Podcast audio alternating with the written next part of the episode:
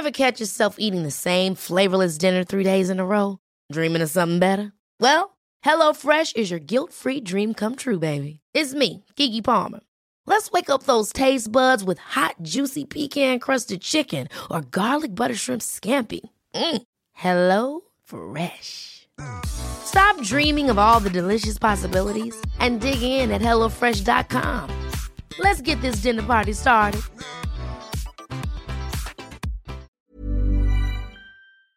Ayer leía yo, eh, me pareció un artículo muy interesante, se lo hice saber desde el principio a Gonzalo Hernández Licona, director de la Red de Pobreza Multidimensional de la Universidad de Oxford. Lo que señalaba él en este artículo, que me llamó la atención, es uh, que nos han dicho que el gobierno está apoyando a los pobres. Primero los pobres, ha sido el lema, ¿no? Uh-huh. Y creo que todos estamos de acuerdo en apoyar primero a los pobres, pero resulta que los programas sociales de hoy están menos focalizados para ayudar a los pobres. No me digas que está apoyando más a los ricos. Bueno, pues, eso es lo que decía él ayer, por lo menos a ¿no? los que no son uh-huh. tan pobres. Eh, vamos a conversar con el doctor Gonzalo Hernández Licona, director de esta Red de Pobreza Multidimensional de la Universidad de Oxford. Gonzalo, gracias por tomar nuestra llamada. Hola, Sergio. ¿Qué tal, Lupita? ¿Cómo Hola, ¿qué están? Tal? Muy buenos días. Qué gusto saludarte. A ver, buen día. Explícanoslo eh, eh, ahora sí que con sencillez para que la gente lo entienda. Nos dicen que Nos dice el presidente, lo que pasa es que los conservadores se molestan porque yo estoy ayudando a los pobres y ellos no quieren que yo ayude a los pobres. Lo que tú nos dices es que pues estos programas sociales no son necesariamente, eh, no están focalizados para ayudar a los más pobres. Que de uno de los retos eh, más complicados es hacerle llegar apoyos a la población más pobre en un país como México, Sergio, eh, porque La, o sea, no, tú, tú no vas caminando por la calle y dices, ah, pues mira, ese es pobre y ese no es pobre. O sea, no, no, es, no es tan sencillo hacerlo por muchas razones. Uno, porque hay que ver cómo, cómo identificamos a la población en pobreza. Y dos, que es lo más relevante, la población en pobreza y pobreza extrema tiene muchos menos recursos para, para andar persiguiendo los programas gubernamentales.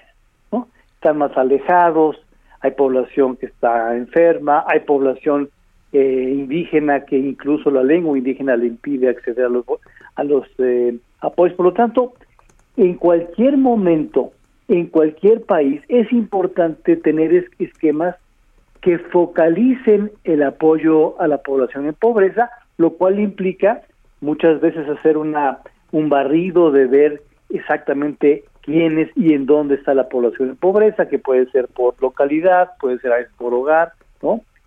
Por lo tanto, pues una cosa es decir, apoyar a los pobres, y una segunda es realmente llegar, llegar hacia ellos. Uh-huh. Entonces, lo que está pasando en este sexenio es que de la población más pobre, digamos, el diez por ciento más pobre de la población, recibía en ese, recibe ese, ese sexenio cincuenta por ciento de ellos reciben un apoyo, y hace tres años era el sesenta y uno por ciento de esa población que recibía apoyos. Lo que quiere decir es la cobertura de programas sociales a la población más pobre bajó del sexenio pasado a este. Ahora resulta que se ayudaba a más pobres en la época neoliberal, digamos, con Peña Nieto, que ahora. Eh, eh, eh, esa es, esa, eso es lo que nos dicen los, los números. Eh, eh, la cobertura era mayor hace tres años que ahora, y no es que estuviera perfecta, o sea, sesenta por ciento implica que faltaba todavía un treinta y nueve por ciento de población en pobreza que no se le daba apoyo, uh-huh. pero ahora de sesenta y uno bajó a cincuenta por ciento. Sí. Oye, háblanos del censo este que mencionabas ayer en tu columna. Tú decías, a ver, había un censo, se hizo durante veinte años, después llegan y con los siervos de la nación pues hacen otras cosas y resulta que no se está focalizando y que no está teniendo el éxito que por lo menos se tenía en sexenios anteriores. Mira, el programa social que con más claridad llegaba a los pobres, sin que fuera perfecto, pero llegaba más, el, el que más llegaba, era el programa Prospera Oportunidades. Es, es, hizo un esfuerzo de focalización por muchos años que implicó eh, darle más a la gente. Ese programa desapareció en ese sexenio, lo quitaron.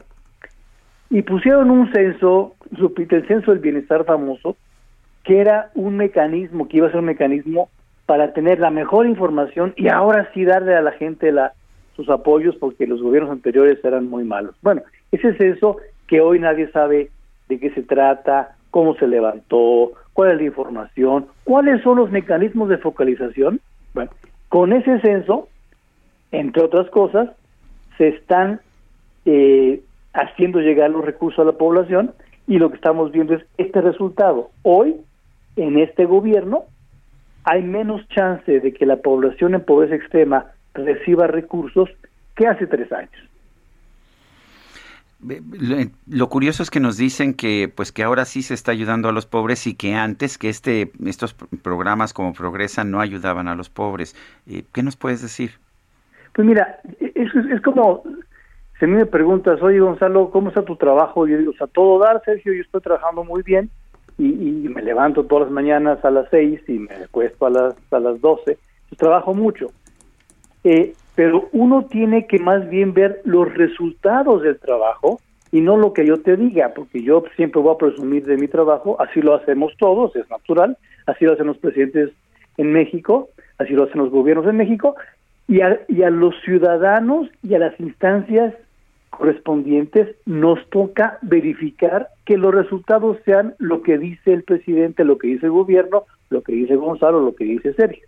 Entonces, afortunadamente, Sergio, tenemos un INEGI, tenemos diferentes eh, asociaciones civiles que levantan result- que levantan datos y nos dicen, oiga, señor presidente, está todo dar que usted diga primero los pobres, nada más que en la práctica eso no está sucediendo. Y eso implica dos cosas, no solamente criticar al, al gobierno, eh, Sergio, sino que las cosas se hagan mejor. Es mucho mejor para todos que los recursos, que siempre son escasos, se, se dediquen a la población que los necesita.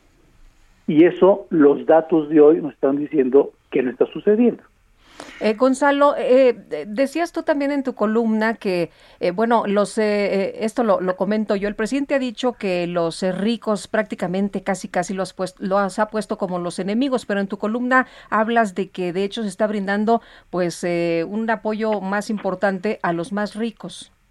Sí, de, del diez por ciento más de, de, de gente más que, que recibe más lana en México, los más ricos, hace tres años se les daba un siete seis por ciento de apoyo de cobertura a esa población, ¿no? Hoy se le está dando el doce por ciento. Es decir, que mientras que la cobertura se redujo en la población más pobre, aumentó en la población más rica, ¿no?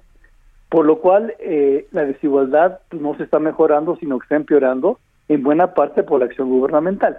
Y déjame, o sea, la, la explicación en parte tiene que ver con esto. Por ejemplo, el apoyo de adultos mayores, Lupita, uh-huh. eh, se buscó hacer universal, ¿no?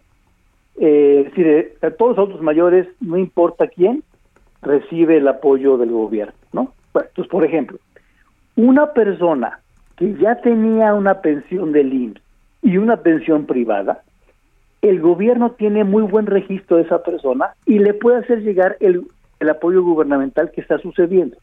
Esa persona puede estar en ese diez por ciento de población con más riqueza, con más, con más ingreso, y está recibiendo el apoyo gubernamental. En cambio, el adulto mayor, enfermo, eh, Eh, en una en una zona alejada, en Batopilas, Chihuahua, que por supuesto no tiene registro con el I M S S, es mucho más difícil hacerle llegar ese mismo apoyo y por lo tanto en la práctica lo que estamos haciendo es dejando de poner atención en la población pobre, en pobreza extrema para darles el apoyo y, y ha sido más fácil pues dar el apoyo a la gente que tenemos los registros más fáciles, que no son los más pobres, ¿no? De hecho, hay algo que dices que a mí me han dicho constantemente aquellas personas que se dedican a las políticas públicas, y es lo que tienes que medir son lo, los resultados y no las intenciones. Ese es el problema, que el presidente tiene muy buenas intenciones, trabaja muchísimas horas, se levanta muy temprano, pero sus políticas no tienen esos resultados medibles para apoyar a los más pobres. y el presidente además tiene es, es muy bueno en su narrativa, ¿no? La verdad es que la narrativa del candidato y del presidente ha sido muy buena y, y, y sí es atractiva para muchos, eh, Sergio, ¿no? Pero pues una cosa es echar un buen rollo, eh, que por cierto al presidente Peña le faltaba. Eh, y es un, le faltaba eh, completamente, ¿no? Por eso se desconectó con la población. Le ¿no? faltaba rollo, le faltaba conexión. El presidente López Obrador tiene conexión, tiene buen rollo, tiene buena narrativa, pero una cosa es tener buena narrativa y otra cosa es gobernar bien y tener resultados. Es muy diferente. Entonces, otra vez, yo te puedo echar un rollo. Si tú eres mi jefe, yo te digo, oye, Sergio, fíjate que estoy a todo dar, no, ni te imaginas lo que acabo de hacer de chamba, y tú me lo crees. Hasta que digas, oye, Gonzalo, enséñame tu chamba, maestro. Pues aquí está pasando lo mismo. El presidente tiene una buena narrativa, eh, pero lo que está pasando en este caso es que la cobertura hacia los más pobres es menor que hace tres años.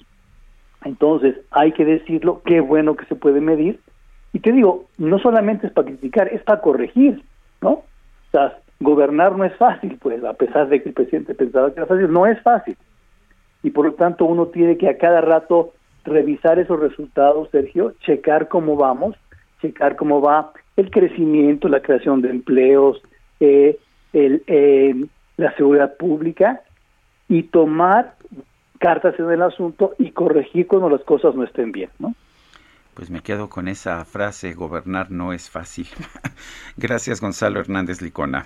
Un abrazo, Lupita, Sergio. Hasta luego, hasta luego, Gonzalo. Yo me acordé de aquella frase de gobernar no tiene ciencia. Pues sí, pues precisamente, yo creo que ese es el problema, ¿no? Porque claramente gobernar sí es complicado si lo que quieres es tener resultado.